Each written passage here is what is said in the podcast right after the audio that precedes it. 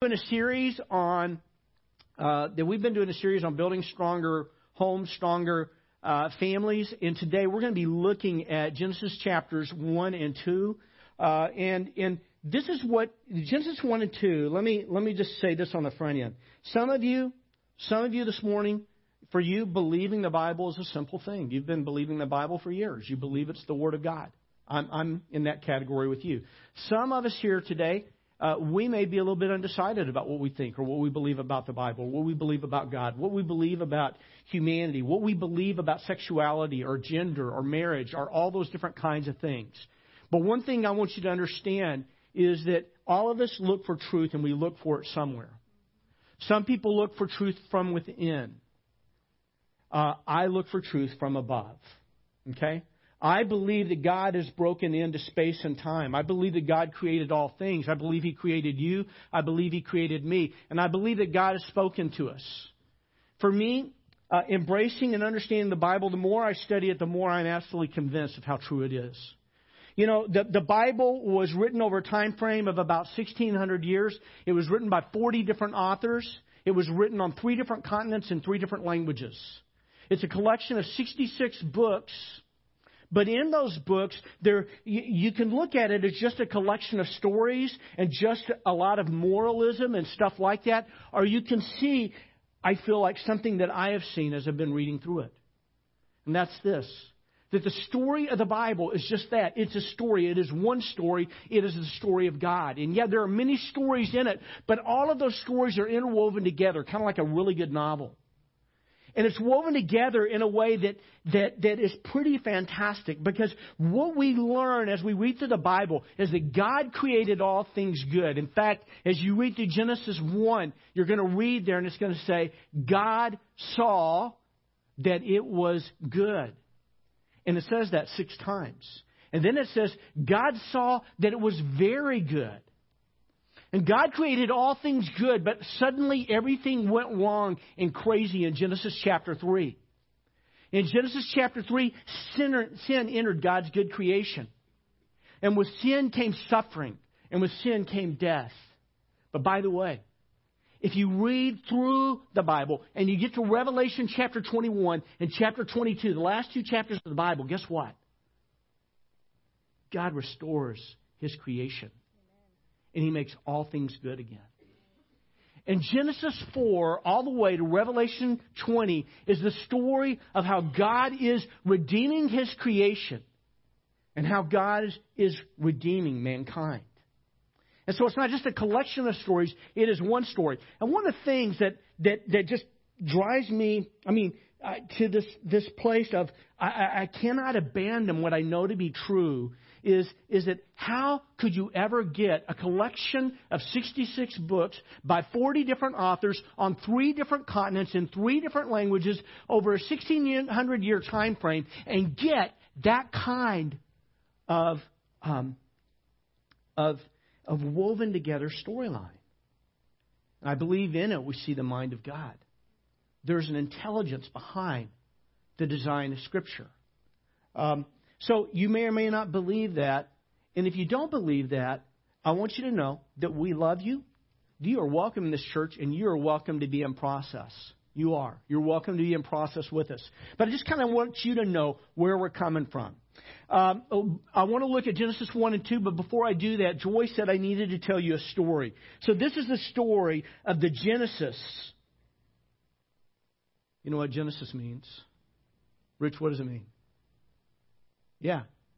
It's the story of creation, story of birth, okay? The story, the genesis of Joy and Gary. Can I tell you about this? Some of you have heard a little bit about this before.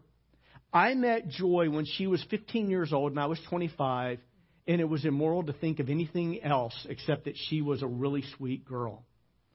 Uh, over the next year, I got to know Joy, and I just thought, man, this young gal is like fantastic. I mean, I saw in her a love for God. I saw in her a, a joyful spirit that so many of us in our church appreciate. And and I remember I'd been dating one of her teachers that later I found out Joy didn't like. And and I was dating one of her teachers and but I was talking with Joy's mom and I said, "You know what?" I said, "Sylvia, your daughter is fan. She's just incredible. I mean, you guys have done a fantastic job of raising your kids. And uh, I, I said, you know, if Joy was like five or six years older, I'd marry her. And what I meant by that is I really wanted to marry someday. I wanted to be able to marry someone who had that kind of a joyful spirit, who had that kind of love for God. That was the kind of person I wanted to spend the rest of my life with. But I didn't think anything more about it. That was just a little conversation. But Sylvia, Joy's mom, she, you know, she wasn't freaked out by it. She understood what I was saying. She understood it as a compliment. That was when Joy was 16. When Joy was 18, I got a phone call from Joy's mom. Some of you know this story. I got a phone call from Joy's mom. Actually, I got a bunch of calls from her mom, but she wouldn't leave a message on my recorder. So it's 10:30 at night. I was watching Johnny Carson. I'd just gotten home. I use a recorder because I'm not there. I mean, I work with high school kids. I'm gone every night of the week. That's just what I did. And uh, so I get home, 10:30, phone call, and I'm like, "Who's calling me at 10:30?" And by the way, who was it that was calling me and hanging up and not leaving messages? That was back when you know, answer machines, you'd go through the entire message again and again. And so I, I, I pick up the phone, kind of a little perturbed, uh, wondering who it was. And the person on the other end of the line is Joy's mom. And Joy's, at that time, Joy was dating a young man named Tim, and Sylvia did not like Tim. All right? Is it okay to say that in church? Uh, Sylvia did not like Tim. And Sylvia believed that if there was any way that I would be interested in Joy, that Joy would drop Tim, you know, like a bad habit. Okay?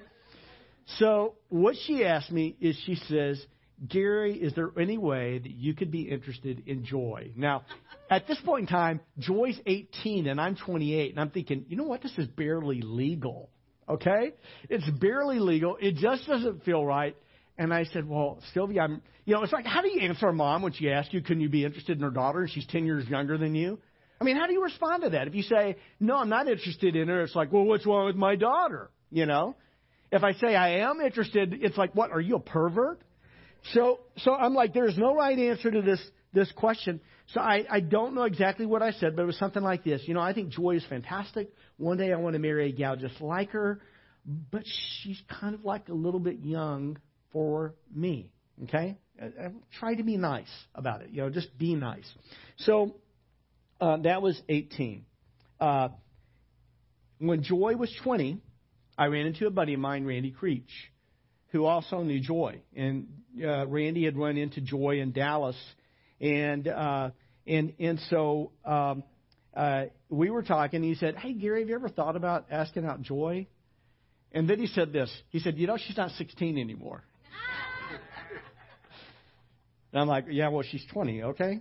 And, um, but he said that to me, and then uh, from that, that was probably in January of two, of 1991. That was in January of 1990, January of 1990.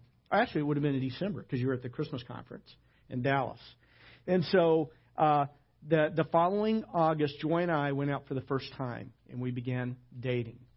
Uh, in October, I was living in San Diego. She came out for a visit. She was staying with some friends of mine, um, a, a buddy of mine, Jeff, and his wife, Nikki Holmes, down in, in uh, San Marcos. And uh, it, it, Jeff had met uh, Joy, and then Joy went in the other room, and Jeff looked at me and he said, Marry her. And, but it was one of those things where he said, marry her, like, and if you don't marry her, I'm going to beat the snot out of you. Because Jeff knew me well, you know, and it was like he, I think Jeff kind of had a sense of, you know, I mean, right or wrong, and we were kind of like brothers, and he was like, you know, you you just got to get your head screwed on straight. You need to meet a, a nice young woman. You need to get married. You know, you're you're you're you just need to move on with your life, kind of that kind of a thing. And so, um, and so we continue today. We got engaged in February of 91. We got married in uh, May of 91. And so we were engaged for about three months. Now, uh, just to get really uh, personal, uh, Joy and I, um, we waited. We waited until we were married to make love for the first time. Some of you are like, Gary, keep that to yourself. I'm sorry we waited until uh, we were married to make love for the first time, and to be honest with you, I'm glad we did. I am. I'm glad we did. And uh, what I can tell you is this: is that it was fantastic. Is that okay to say that? It's okay to say it was fantastic making love with your wife for the first time. It was. It was just. It was fantastic. It, it was just. There's no, you know, no other way to talk about it. And and, and you know what? I would say uh, it's been 28 years now. It's still fantastic. Yeah, it is. It's fantastic today. Uh, I love making love with my wife. I do. And um, there's no shame in it. I don't believe sex is dirty. I don't believe there's anything to be ashamed of. I, I think we're adults here. We can talk about what the scriptures teach, and we can. And see, here's the thing: is the world is unashamed. The world is unashamed to talk about sex, but in church sometimes we're very uneasy with it. Now, there's something really turned around about that. Okay? Because, see, what the world takes pleasure in is a different kind of sexuality. See, typically, when you see it portrayed in the world, it's typically not a married couple. By the way, I think Satan will do everything he can to get two people to sleep together outside of marriage, and he will do everything he can to keep two people who are married from making love together. Let me say that again. I believe Satan will do everything he can to get two people who are not married to have sex. And I believe that Satan will do everything he can to keep two people who are married from having sex. And what happens is we become partners with the wrong person in making those things happen. Okay? So I, I, I believe this is something that needs to be spoken to. And I'm not going to walk on eggshells about what the Bible talks about. Okay? I'm not trying to hurt anybody's feelings. I'm trying to offend anybody. I just think I need to speak to you about what the Scriptures teach. Uh, I believe that with all my heart. Um, today, Joy and I, we uh, we go on a date every Friday, and we spend really good quality time together. And we also have a couple of dates, other dates every week, if you know what I mean. All right? And we love being together. We love being together as best friends. We love being together as lovers. We love being together as partners in life. We're not ashamed of this. We're not ashamed of this. And um, in, in you know, our marriage is not perfect. It's not. Sometimes we have disagreements. Sometimes one of us may say that hurts the other one's feelings. But this is our commitment: is we are committed to working through things, and we are committed to making our marriage better and stronger. And we are learning. We are learning. When we make mistakes, we own it, we try to learn from it, and we try to keep moving forward. Um, today, what I want us to look at is I want us to look at the biblical foundation for how we should think about sexuality, for how we should think about gender, and for how we should think about marriage. Because I believe the genesis of marriage, the genesis of gender, the genesis of sexuality, begins in Genesis chapters 1 and 2. In Genesis chapters 1 and 2, the Bible says this. Hang on a sec. I got to turn there. Genesis chapter 1 and 2. By the way, if you have your Bible out, I'm going to encourage you to open it. If you've got it on a phone, open it. Uh, but in Genesis chapter 1 and Genesis chapter 2, and I want to look at uh, just a couple of verses here in Genesis 1. Uh, in Genesis chapter 1, verse 26, the Bible says this Then God said, Let us make mankind in our image. So God is conferring with himself. By the way, this is a foreshadowing, I believe, of the, what the Bible teaches about a triune God. Okay? Uh, and, and it says, Then God said, Let us make mankind in our image, in our likeness, so that they may rule over the fish in the sea and the birds in the sky, and over the livestock and all the wild animals, and over all the creatures that move along the ground. Verse 27. So God created mankind in his own image. In the image of God, he created them. Male and female, he created them. By the way, I've got this in the New American Standard up here. I'm reading from NIV. I apologize for that. Uh, it's probably confusing for you. But, um, okay, so God creates you and me. He creates humanity, and He creates us in His image. And He gives us this responsibility to rule over his creation. And when he makes us in his image, he makes us male and female. He makes us male and female. Uh, there's a couple of different, well, actually, there's a bunch of, of um, uh, Bible scholars, Old Testament scholars, Hebrew scholars, who love to focus in on these verses. And it's, it's very fascinating because you'll see this with Derek Kidner. You will see this with John Sailhamer, a couple of scholars, uh, with, uh, doggone it, Allen, what's his, Allen Ross. Uh, with him as well. And what they do is they, they mark out and they note here that until these verses, gender and sexuality has been unimportant in the rest of God's creation. But when it talks about being created in the image of God, it focuses on male and female. What that means is that male and female uh, in human sexuality is very important in the mind of God.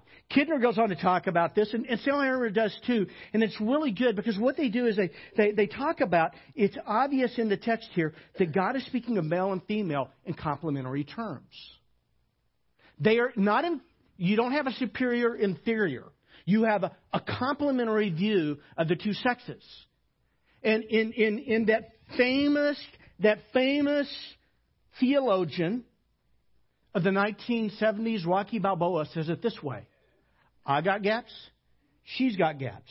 Together, we ain't got no gaps.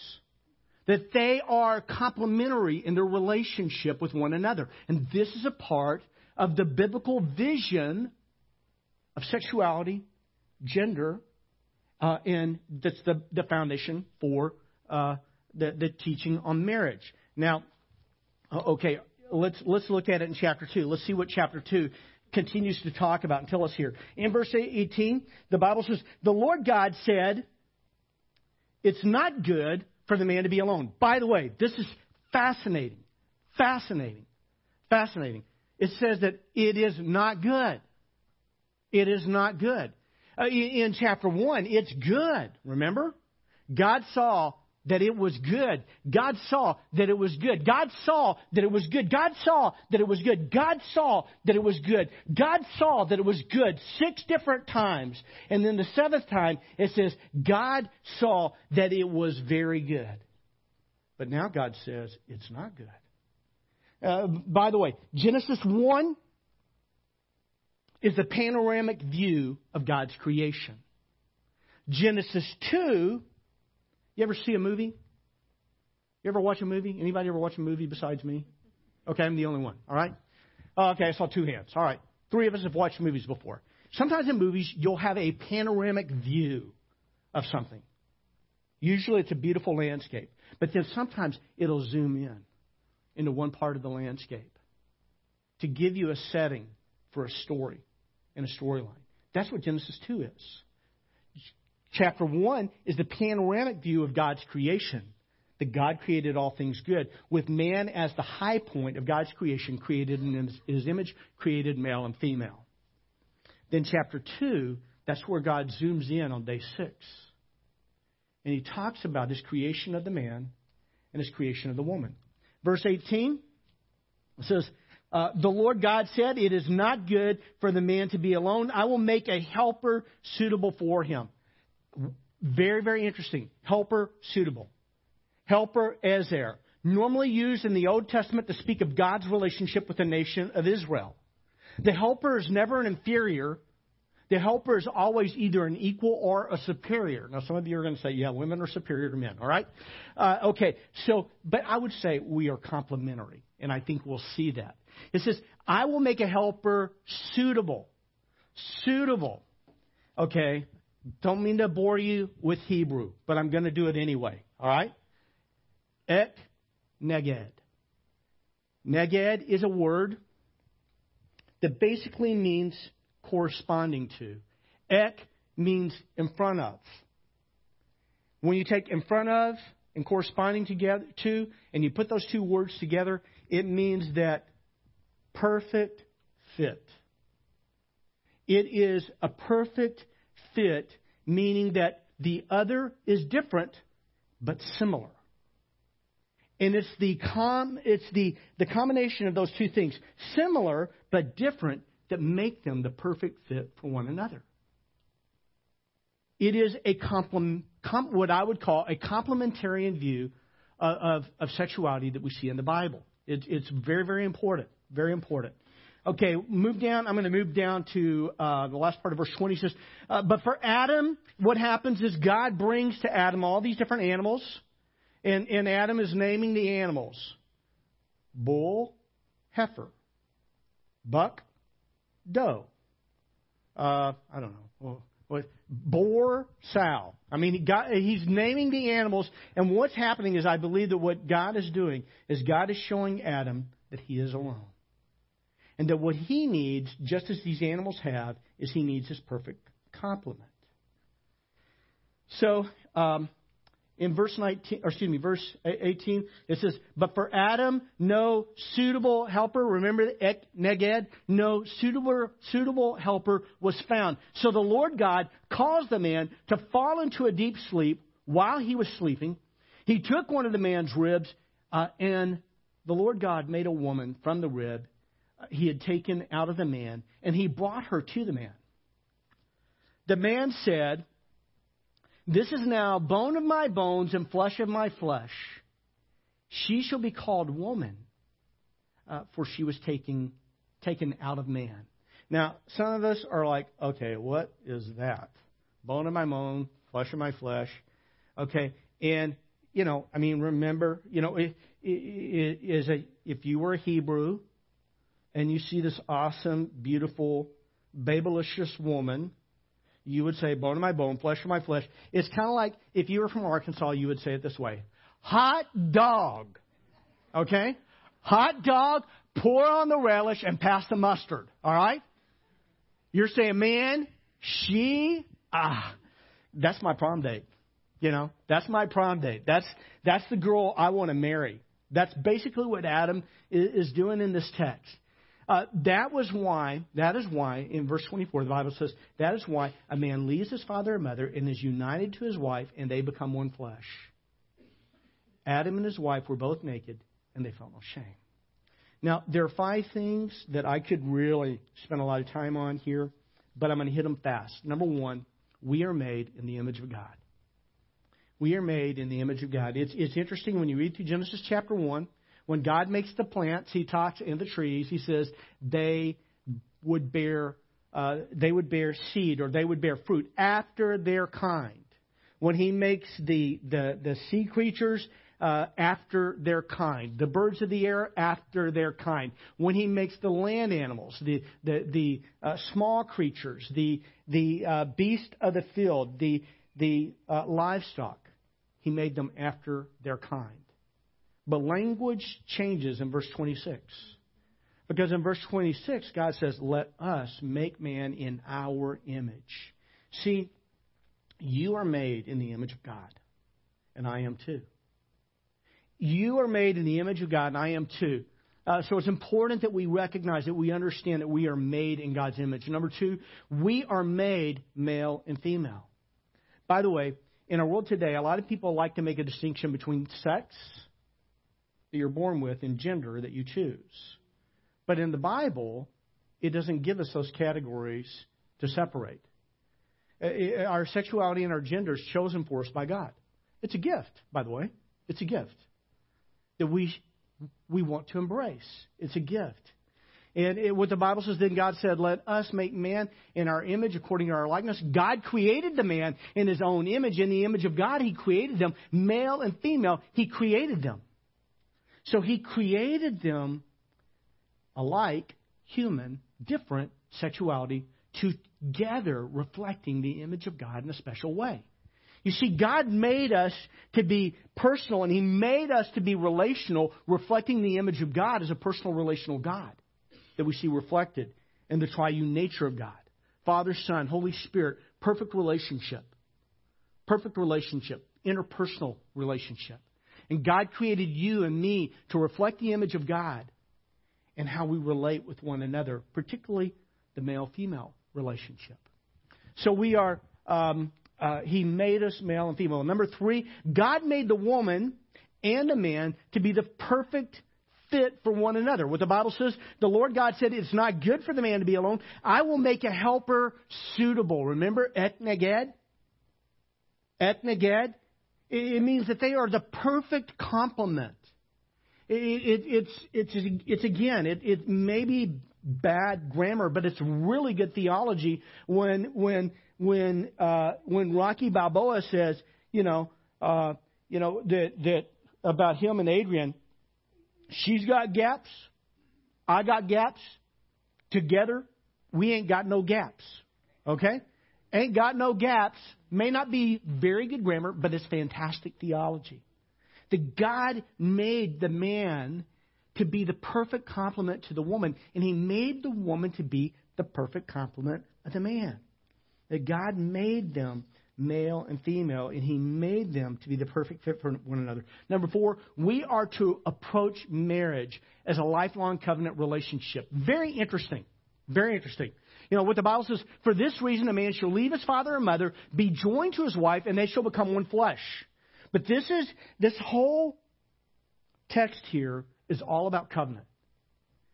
Why? Why am I saying that? In Genesis 1, we read again and again about God. In Genesis 2, we read again and again about the Lord God.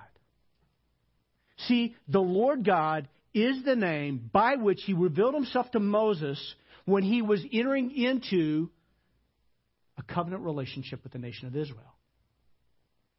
The Lord God is a covenant making God, a covenant keeping God. And it's the name that he makes and keeps his covenant in.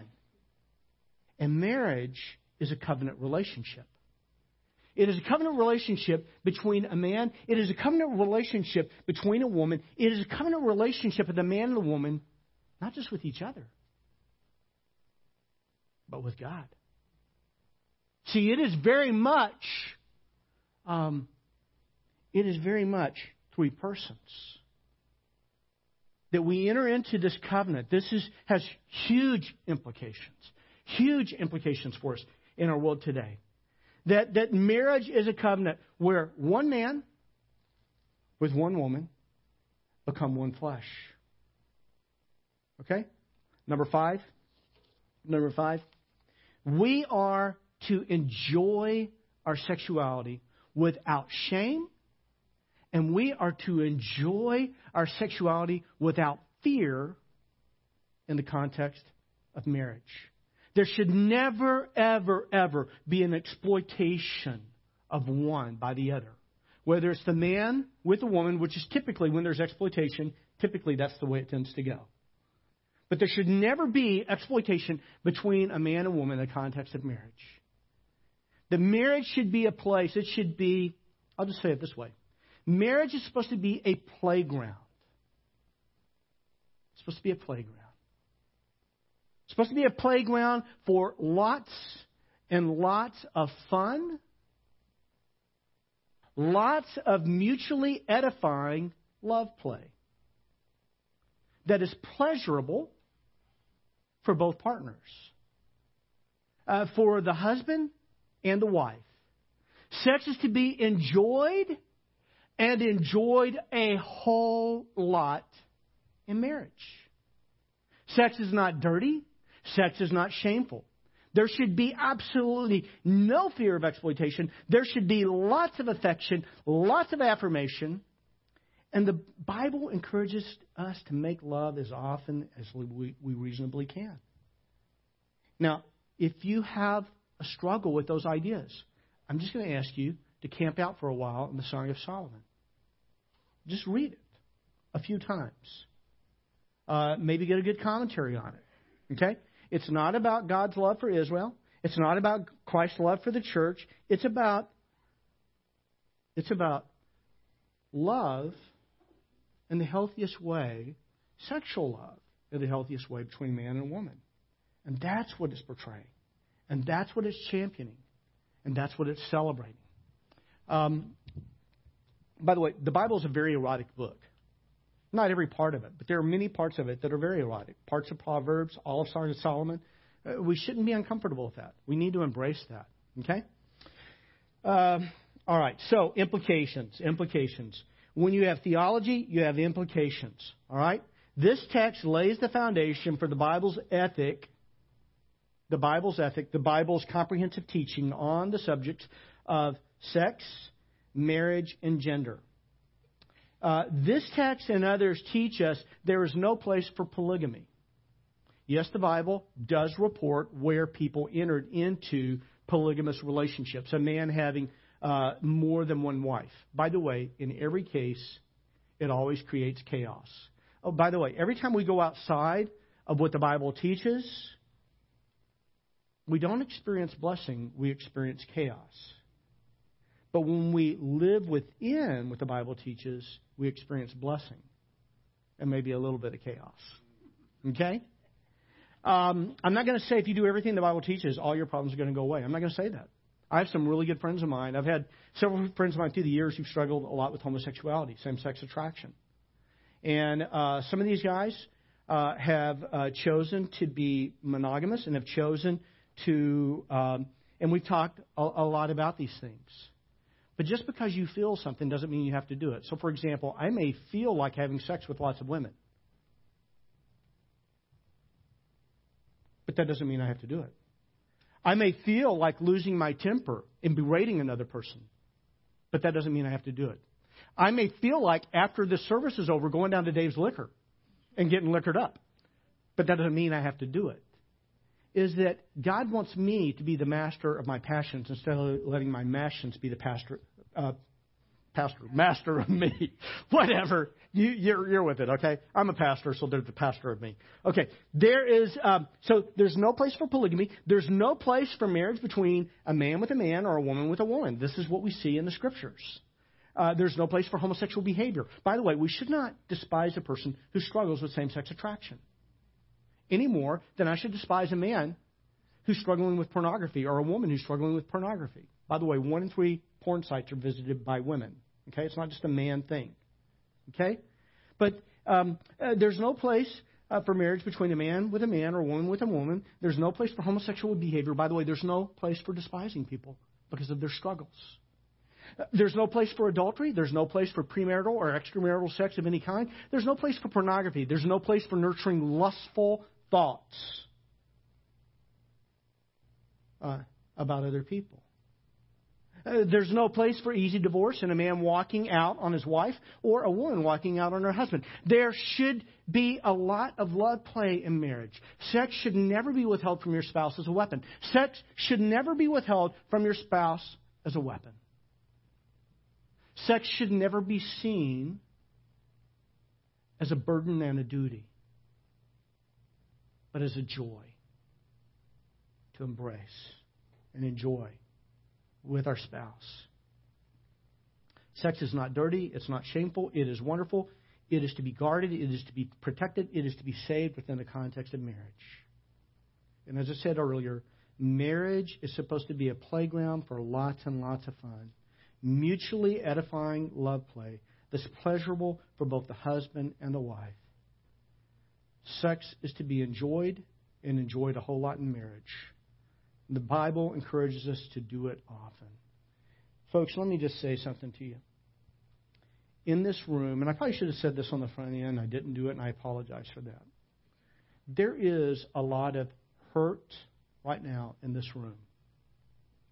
There's a lot of disappointment. There's a lot of frustration. All of us have a story.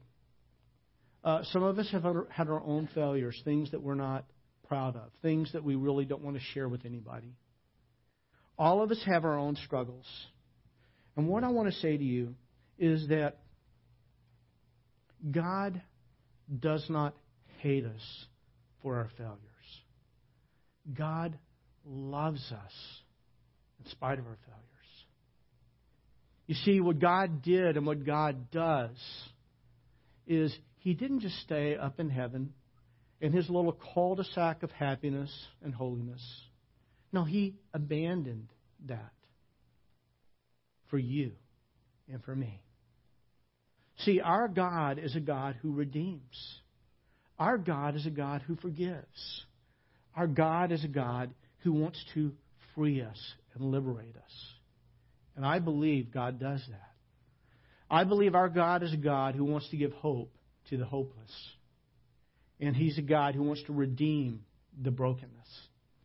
And I have seen it again and again. I've seen God do it in my life.